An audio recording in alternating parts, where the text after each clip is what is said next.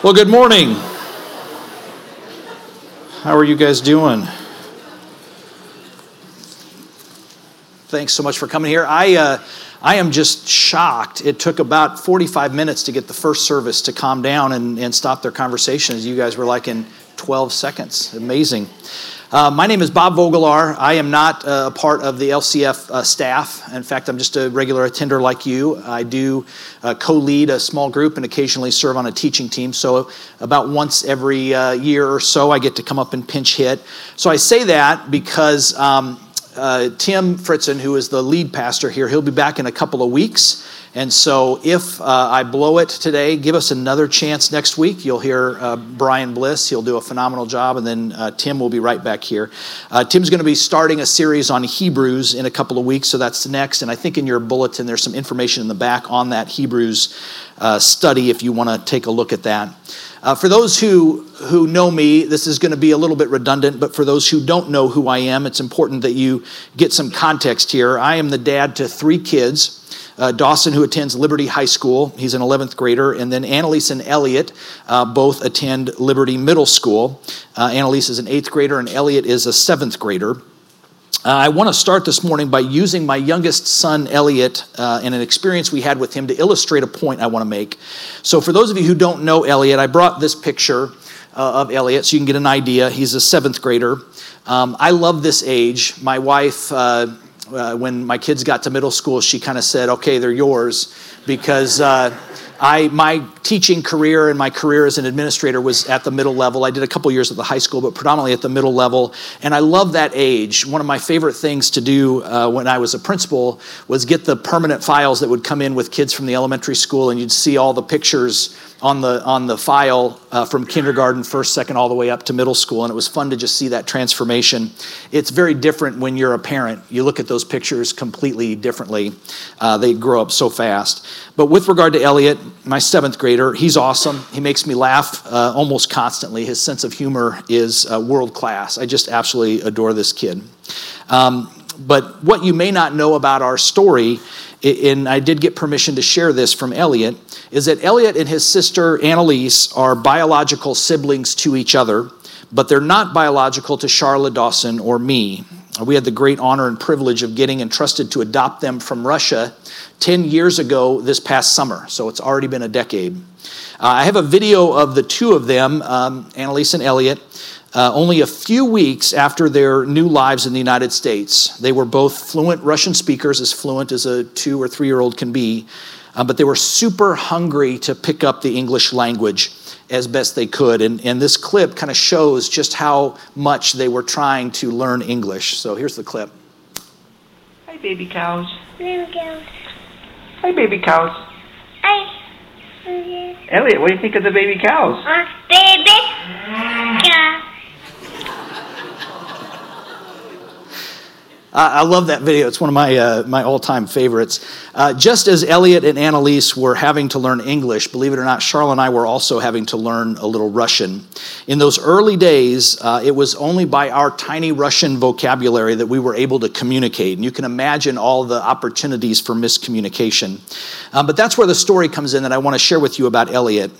Um, whenever Elliot didn't get his way, if he was uh, wanting to leave the house at uh, you know nine o'clock at night with no shoes on and just to pull up, we would stop in front of the door and we'd say "niet ne nada," which means no, don't. You can't go outside uh, after dark, play in the street. We're not going to allow that. And then what he would do is he would um, make this face, and I brought another picture here of his face. And uh, I wish I had this on video, but that face was always accompanied by him sticking his, his chin into uh, his shoulder and rocking back and forth. And he would say, boo doo, boo doo. He just kept repeating boo doo. Um, he was the only one of our kids to do this, so we didn't have an opportunity to really know what boo doo meant. Um, we, uh, we just kind of chalked it up to gibberish. You know, Annalise never said voodoo. She never did that, so we just thought it was him. So this went on for months, and every time Elliot didn't get, get his way, Charlotte and I would both get voodooed. It was just kind of the routine in our house in those early days. But all that changed when a Russian speaking international student came into our lives. Uh, she attended William Jewell from Turkmenistan and spoke fluent uh, Russian. Her name was Ina. And uh, because we had access now to someone who was a fluent Russian speaker, we asked her, you know, when Elliot does this, you know, puts his chin in his, uh, in his shoulder, rocks, and says "Budu," what, what does that mean? What is he saying? And she laughed out loud and she said, "Budu" means I'm going to do it anyway.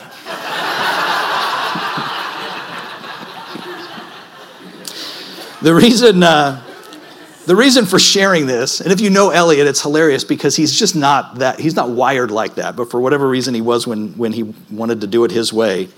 Um, but the reason I'm sharing this is, is I think that oftentimes we live the same way in our relationship with God. And let me help you understand what I'm getting at by that. Um, we make our own decisions, and if I want something that God doesn't want for me, I kind of utter my own version of Budu. I'm going to do it anyway. Okay? What Elliot failed to understand in those moments, and I think what I failed to understand too, is that a good father directs our steps with our best interest in mind. My niets and nenadas were not to deny Elliot freedom or happiness, but to direct him on a path that was truly in his best interest, even if he couldn't see it in that moment.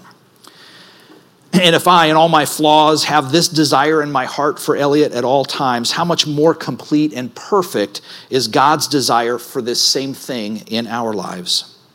Our passage this morning is from Proverbs 16 9. So you want to turn there with me. Proverbs 16 9. And it says, In his heart, a man plans his course, but the Lord determines his steps. Now, your translation might say, The Lord establishes our steps. The Hebrew word that's translated as determines or establishes here um, literally means to make certain or firm. In other words, God is the one that can make certain our steps. God has chosen to be so intimately involved in the steps of our lives that it should be easy to trust His sovereignty over every step. When He chooses to do a step intervention in our lives, when our plans are not aligned with His, we should be confident that it's in our best interest, even if we don't fully understand the reasons for this. But I want you to notice something else about this passage. This proverb does not argue against our planning. There's nothing wrong with planning. We should plan.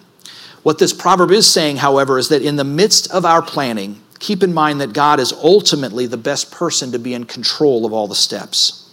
He has a plan for our lives, and He wants us to live in submission to that plan because it is a perfect, it is a compassionate, and it is an ideal plan for our lives. The world doesn't work this way. In fact, the wisdom of the world is sending quite a different message. The wisdom of the world says, trust your gut. Trust your own instincts, follow your heart. There's all kinds of different versions of this. If you want to do it, put your mind to it. You can be anything you want to be. The world is wholly committed to this message. And advertisers hope we go with our gut in every decision because they've found our gut is very easy to manipulate. Even our national resources, believe it or not, are leveraged to the belief that your gut is the right director of your paths. Did you know that the Navy spends nearly $3.9 million a year on a program of research specifically on intuitive thinking processes, how to hone your gut instincts? But recently, scholars at Harvard University have totally debunked this notion. They published that our gut instincts are worthless far more often than they're spot on. So much so that these researchers actually warn us against trusting our gut instincts in the making of any decisions of high consequence. If our gut instincts can be inaccurate, why does the world's wisdom put so high a value on this mode of decision making? Perhaps it's because the world feels that decisions made on our gut instincts are really decisions made on our own terms. Elliot's Budu behavior was solely because he didn't get to do what he wanted to do when he wanted to do it. No matter if I might better understand the best way to keep him safe and happy. Society has duped us into believing that we are happiest when we're free to do anything we want to do even though our perfect Heavenly Father has a desire to give us a life beyond compare, is vastly superior in his ability to chart the most fulfilling path for us, and cares far more for us than anyone, including ourselves, could ever care for us. Maybe that's why the apostle Paul said in 1 Corinthians 3:19, "But the wisdom of the world is foolishness in God's sight." The wisdom of God's word in Proverbs is sending us a very different message than what the world does. Instead of trust your gut, we're told to trust God. The word's wisdom, just a few verses earlier in Proverbs 16:3 says this: Commit to the Lord whatever you do, and your plans will succeed. God's wisdom says that our plans succeed when our plan making decisions are committed to or aligned with God's sovereign authority. Why is that? Whenever we say, Lord, not my will be done, but your will be done, we are choosing to set aside our boodoos and saying, I'm not going to do it anyway. We acknowledge that his way of thinking is good, it's pleasing, it's perfect, therefore, it's worthy of our trust. Unfortunately, we cannot shift our thinking from the world's wisdom to the word's wisdom until after we deal with one very important decision. The fact is that our sin separates us from God. We have to reconcile that broken relationship, or we'll never be able to align decisions with His. Isaiah 59, 1 and 2 says this Surely the arm of the Lord is not too short to save, nor his ear too dull to hear. But your iniquities have separated you from your God. Your sins have hidden his face from you so that he will not hear. If we are living separated from God, we are blind to the word's wisdom in passages like Proverbs 6 9. 2 Corinthians 4 4 says it this way The God of this age has blinded the minds of unbelievers so that they cannot see the light of the gospel of the glory of Christ, who is the image of God. Without seeing your need for Christ, the redeeming work of Jesus is not reconciling your broken relationship with God. And if you haven't settled that decision first, you can't possibly separate from the world's wisdom in your decision making. You're stuck. For others here, you may have been a Christian for a while and yet you still don't find it easy or clear to discern God's personal will for your life, even though you desire to commit your plan making decisions to Him. So I want to spend the rest of our time this morning kind of unpacking how to practically apply this. Pastor and teacher Andy Stanley puts it this way He says, There are three theological terms to understand when describing God's will. There's God's providential will, these are the things that God's going to accomplish no matter what. Nothing will thwart God's providential will. The second theological term is related to what's called God's moral will, how God wants all of us to live a life set apart. And the third term is God's personal will for each of us. And Andy Stanley says that the more we know God and his providential will, the more intimately we're walking with him, and we understand the things he's going to do anyway, and the more we strive to live according to his moral will, then the clearer we become in understanding his personal will for our lives. So, knowing his providential will, striving to live by his moral will, and in the middle of those two things is a clearer understanding or picture of God's personal will for us. So, if you're saved, if you're set on growing intimately in your relationship with Christ, and if you're striving to be like him in regard to his moral will, then how do you practically apply your plan making decisions to be aligned with God's personal will for your life? You're teed up, set up, ready to do it. How do you do it? So I want us to take a look at this verse because it's really foundational. This is Isaiah 55, 8, and 9. And this verse helps us understand something very important about God. He says this For my thoughts are not your thoughts, neither are your ways my ways, declares the Lord. As the heavens are higher than the earth, so are my ways higher than your ways, and my thoughts than your thoughts. What God is saying here is that we don't naturally think like He does. His mind is not our mind, and we are in no position on our own to change that. God created us in His image, that's true, but our post fall default mode is to think in ways entirely unlike the thoughts of God.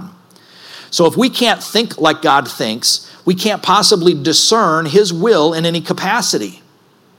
He's going to be having a will in mind that we don't clue in on because we just don't think like He does, unless something else happens first.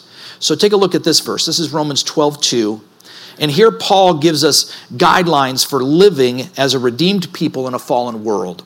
He says this Do not conform to the pattern of this world, but be transformed by the renewing of your mind. then you will be able to test and approve what God's will is, his good, pleasing, and perfect will. I've got three observations about this verse. First, our natural course, even as believers, is to conform to the pattern of this world. That's just what we do. Even though we're saved by Christ, we are redeemed, we are still in a body that's steeped in sin. And if we're not paying careful attention, we will drift and conform to the pattern of this world. The second observation is that in order to be able to test and approve what God's will is, we can't be conformed to the world. We must be transformed. And the only way to be transformed is to continually engage in the behaviors that renew our mind. Renewing your mind is nothing mystical, it's not complicated. I want to unpack it here for you. It's lived out in this simple truth. When we are growing deep and abiding in a I'm sorry, in a deep and abiding way with someone else, we begin to assimilate. Think of it in terms of your relationships. If you're married, your spouse, when you guys were dating, you probably were very different from one another. You get married, you spend time together, some of you 20, 30, 40, 50 years. Over that time, you know them. You know what's going to make them happy, you know what's going to make them mad. You, you, you start to anticipate their thoughts, you finish their sentences. That is a natural thing that happens when two people grow in intimate fellowship with one another. And so the same exact principle applies in our intimate relationship with God. If we're not spending any intentional time alone with God or very little time alone with God in His Word and in prayer, we're severing the very thing that allows for an intimate relationship to develop. I mean, think about it God's Word is His communication to us, prayer is our communication back to Him. If you, in your relationship with your spouse or your brothers or sisters or coworkers, if it was only one way communication, always you praying and never you reading, if it was only one way communication, you wouldn't have the same relationship that you have. There's something about spending intentional time alone with God in His Word and in prayer that allows you to start renewing your mind. You are transforming and you are assimilating to God's way of thinking. The third observation here really gets at the crux of why we would want to do that. It says that God's will is good, pleasing, and perfect. Why would we not want to align our plans to God's personal, good, pleasing, and perfect will for our lives? In fact, it's safe to say we would be missing out on an unimaginable joy if we ended up misaligning our plans and God's will. After all, something that's good and pleasing brings us joy, and something that is perfect is without flaw. There's no mistake in God's personal will for your life. It absolutely is perfect, and it is the pathway for a good and pleasing result, a joy filled life. When we have made it our habit to continually renew our mind, we start to see things God's way. His worldview ends up being our worldview. And not only is it our worldview, it's the right worldview. It's a contagious worldview. And I want us to look at what I mean by that. Matthew 6, 19 through 21. If you want to flip your Bibles to Matthew 6, 19 through 21, Jesus says this.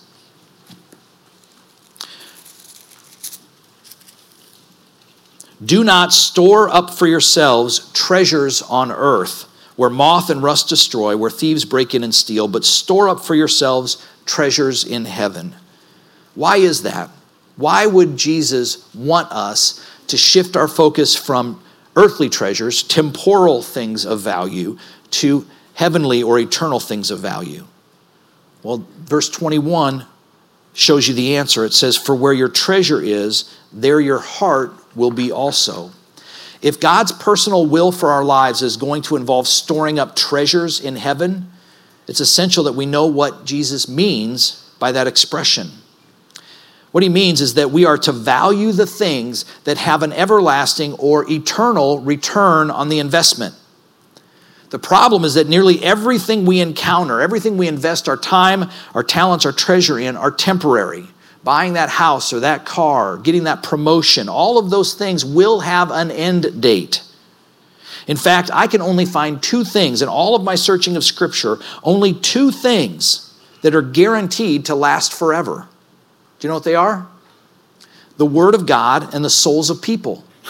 I can't find anything else on this side of eternity that lasts forever that I can be investing my time in other than the Word of God and the souls of people. And these are the two verses I'm talking about here. Isaiah 40, verse 8 says this The grass withers and the flowers fall, but the Word of our God stands forever.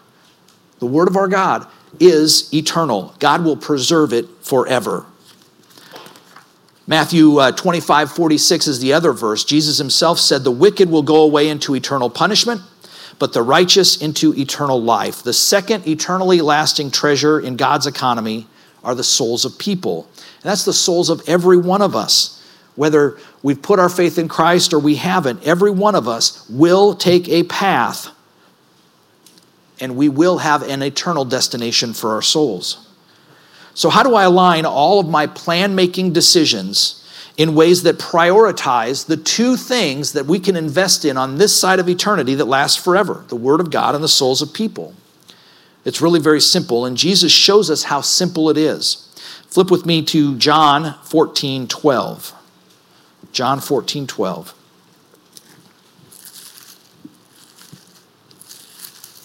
John 14 12, Jesus is talking here, and he says, Very truly I tell you, whoever believes in me will do the works that I have been doing, and they will do even greater things than these because I am going to the Father. The emphasis here is that Jesus is not saying some of the people who believe in me, but everyone, everyone who believes in me will do what I've been doing. He says that if we really believe in him, we'll be doing in our life and ministry what Jesus did in his life and ministry. And Jesus is sure of this because he's the one that's going to the Father to advocate on our behalf, to advocate for us in our will aligned, plan making decisions. Since God's good, pleasing, and perfect will for us is going to be successful, why on earth would we want to miss out on that? Why would we want to do things our own way? After all, a perfect will would be a will without flaw. I think a statement like the one Jesus made in John 14 12 might scare us a little bit because we think this means we have to quit our job or sell everything we have or start living in the wilderness. And it's because when we read in Scripture, we see these lifestyles modeled by people who left everything to follow Christ. For Jesus and some others, it did mean this. But it doesn't mean that for everyone. It didn't mean that for everyone, even in the New Testament time. I'm not a full time missionary. I'm not a pastor. I don't work for a parachurch ministry. I'm an assistant superintendent in a local school district. I work probably 50 to 60 hours a week during heavy times of the year in service to nearly 13,000 students. I have very little margin in my life for much else. And I imagine I described your life. Whatever your work is, you too are probably putting in 50, 60 hours a week, working hard with very little margin in your life. But I think Jesus gives us a gentle and, quite honestly, a beautiful roadmap for living our lives aligned with the things that Jesus did and getting to do even greater things than these. Here's what I mean by that. In chapter, or I'm sorry, in the book of Matthew, chapter 9, the end of chapter 9, the first part of chapter 10, I'll show you what I'm talking about. So flip there. Matthew chapter 9, starting in verse 35.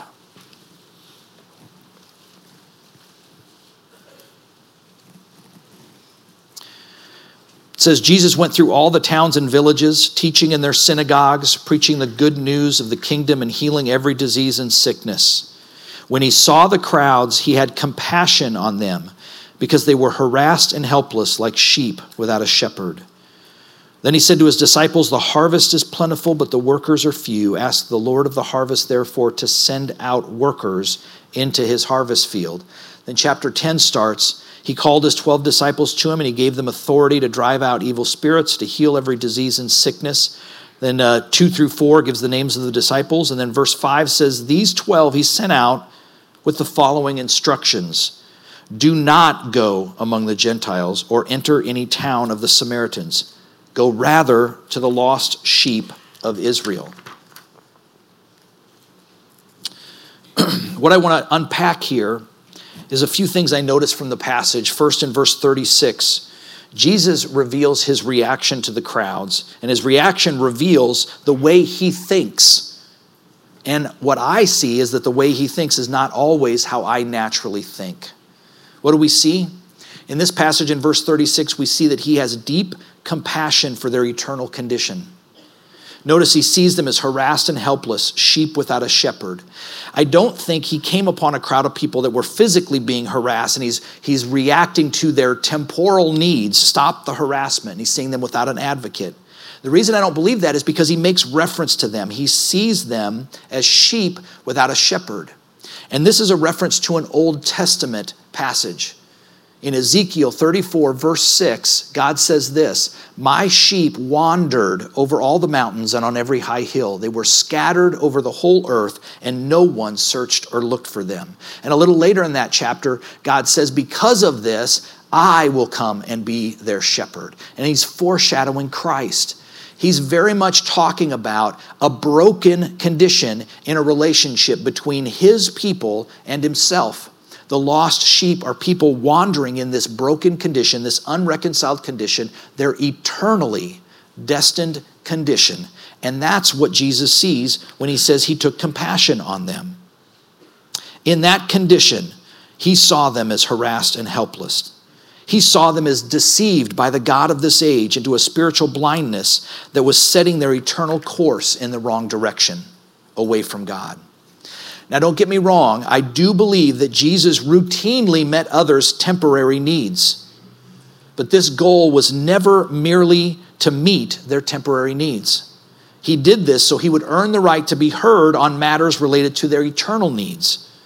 Think the woman at the well, think the feeding of the 5,000, the sparing of the woman from being stoned who was caught in adultery, or raising Lazarus from the dead. All of those were temporary needs that Jesus met he was attracted to, by the uh, masses of people were attracted to him because he was meeting temporary needs. And in fact, he even gave his disciples authority when he sent them out to heal diseases, to drive out demons, to meet temporary needs. But he only did this in order to engage in conversations about their greater eternal need. What again is it that Jesus said in John 14 12? What is the work that everyone who believes in Jesus will be doing? It's right here. We will be going after the sheep. We will be taking care of their most important need, their eternal need. For the lost sheep, that need is their salvation because apart from Christ, they are set on a course that guarantees eternal punishment. For the found sheep, for those who are already followers of Christ, we take care of them by building them up, by discipling them, just as we are discipled ourselves. All this so that we can grow in intimacy with God and get to experience the joy of having His priorities become our priorities, aligning our plan making decisions with His good, pleasing, and perfect will. Don't let this scare you. It doesn't need to. In fact, if you look closely at the passage, you see that everything that follows that verse 36 is motivated by deep love and compassion. In other words, as we get to know God, as we renew our mind and our thinking becomes more and more like His thinking, we too start to develop a compassion for lost people. And all of the instructions that follow in this passage flow out of that motivation, that deep love and compassion for people. Now, I have to confess, most of the time I lack deep compassion for people. The compassion I have for people tend to be people who are in my closest circles of friendship or family relationships. But I come across people's lives all the time who are strangers to me, and I should, if I'm renewing my mind, have deep compassion for them. I should be seeing them as harassed and helpless, like sheep without a shepherd. That is evidence to me that my mind is not renewing. And that should cue me to get back into intimate fellowship with God, time in His Word and time in prayer, seeking Him. Another reason this shouldn't be scary is I want you to notice the direction that Jesus gave His disciples after this. He didn't say, after he saw everyone harassed and helpless like sheep without a shepherd, he didn't grab his 12 and he said, Now get out there and frantically run through this entire harvest field until you've converted everyone. Thankfully, that directive is nowhere in Scripture, and Jesus himself never modeled it even once. Since we who believe are to be doing what Jesus was doing, this should be very comforting to us. No, Jesus' first direction to his disciples was to pray. Step one, just pray. Ask the Lord of the harvest to send out workers into the harvest field. Folks, we can do this. This takes next to no energy on our part. I'm telling you, if we were being transformed by the renewing of our mind through a deep and abiding habit of time alone with God and His Word, it will be easy for us to be in prayer that God will send out people into this harvest field. And in fact, I think we would derive a great deal of joy praying for this harvest field that God would raise up workers to send out to it. Now, you might be saying to yourself, wait a minute here. If you read the whole passage, I see where this is going. Jesus asked them to pray that God would send out workers into the harvest field, but then he immediately sends them out. So, really, they're just, he's just asking them to pray and then become the answer to their own prayers. But not really. This is what I want you to notice. I want you to notice here is how Jesus sends out the 12. I'm in verse 5 now of chapter 10. He says, These 12 Jesus sent out with the following instructions do not go among the Gentiles. Do not go among the Samaritans. Rather, go to the lost sheep of Israel. The selectivity on Jesus' part was not because he had no redemptive plan in mind for Gentiles and Samaritans. If you read through the book of John and the book of Acts, you see very clearly God did have a redemptive plan for Gentiles and Samaritans. So, why did Jesus exclude those people groups from his disciples? Jesus was selective because if the disciples were doing what he asked them to do in part one, God was sending people out to Samaritans and Gentiles. And so they didn't have to be overwhelmed by those people groups. They could instead just focus on one tiny corner of the harvest field. That could be their corner of the harvest field. And if you think about it, it was the right corner of the harvest field for this group of disciples, the lost sheep of Israel. They were Jewish. This was their corner of the harvest field. They were uniquely wired to reach it, they were especially gifted to reach it. God brought perfection to this instruction by excluding, for this period of time, some people groups and not others. By giving them just one corner of the harvest field, it takes away the feeling of being overwhelmed by all the lost people that could use the gospel message. You see, we don't have to feel overwhelmed by the size of the harvest field, nor do we have to feel like we have to frantically be evangelizing to everyone who crosses our path. All of this is a lie that Satan uses to overwhelm us. As a result, to cause us to park it on the sidelines while people perish. If we can feel overwhelmed, we shut down and we don't do any of it, and people die. You see, part two of this message all we need to do is say to God, as I'm praying to raise up people to go out into the harvest field, what's my assignment? Here am I, send me to my corner of the harvest field. I want to align my plan making decisions with the corner of the harvest field that you have in mind for me. I want all of those plan making decisions to be committed to this corner of the harvest field, even if I feel inadequate. And God will help you not be overwhelmed by what He assigns to you. As we close, I want to tell you about one individual who gets this. Her name is Margarita Garcia. She's a teacher. I'm an educator. There's a little bias there, but I want you to know what she says applies to any labor force, any neighborhood, any family dynamic. And what she has to say is so important for us to read. She says this When Jesus is the center of our lives, we don't just get jobs and live lives and live life for our sake. We become God's hands and feet. Everything we do is to bring glory to God. We are missionaries in the place where He places us. It might not be the place of our choice or the ends of the earth, but it is God's chosen place to bring His kingdom. Yes, Lord, I said, send me, I'll go. And I wouldn't have it any other way. Do you know your corner of the harvest field? Miss Garcia does. She knows her corner of the harvest field. And what really excites me is that if I and you are doing part one of that passage in Matthew, we're praying that God will send out workers into this harvest field, then she, down there in Texas, is an answer to my prayer. I'm not sent there. But God did answer my prayer by deciding to send her. And I hope we get to be God's answer to her prayers up here in our community. Just so you know, I too am praying for your corner of the harvest field. As you engage in your plan making decisions, your individual, unique plan making decisions, please consider allowing our good, good Heavenly Father to answer my prayers for the harvest field with you. He's been so faithful to us, truly lavish in His love. Let's be transformed. Let's renew our minds. Let's test and approve what God's will is for our corner of the harvest field. Here am I, Lord. Send me.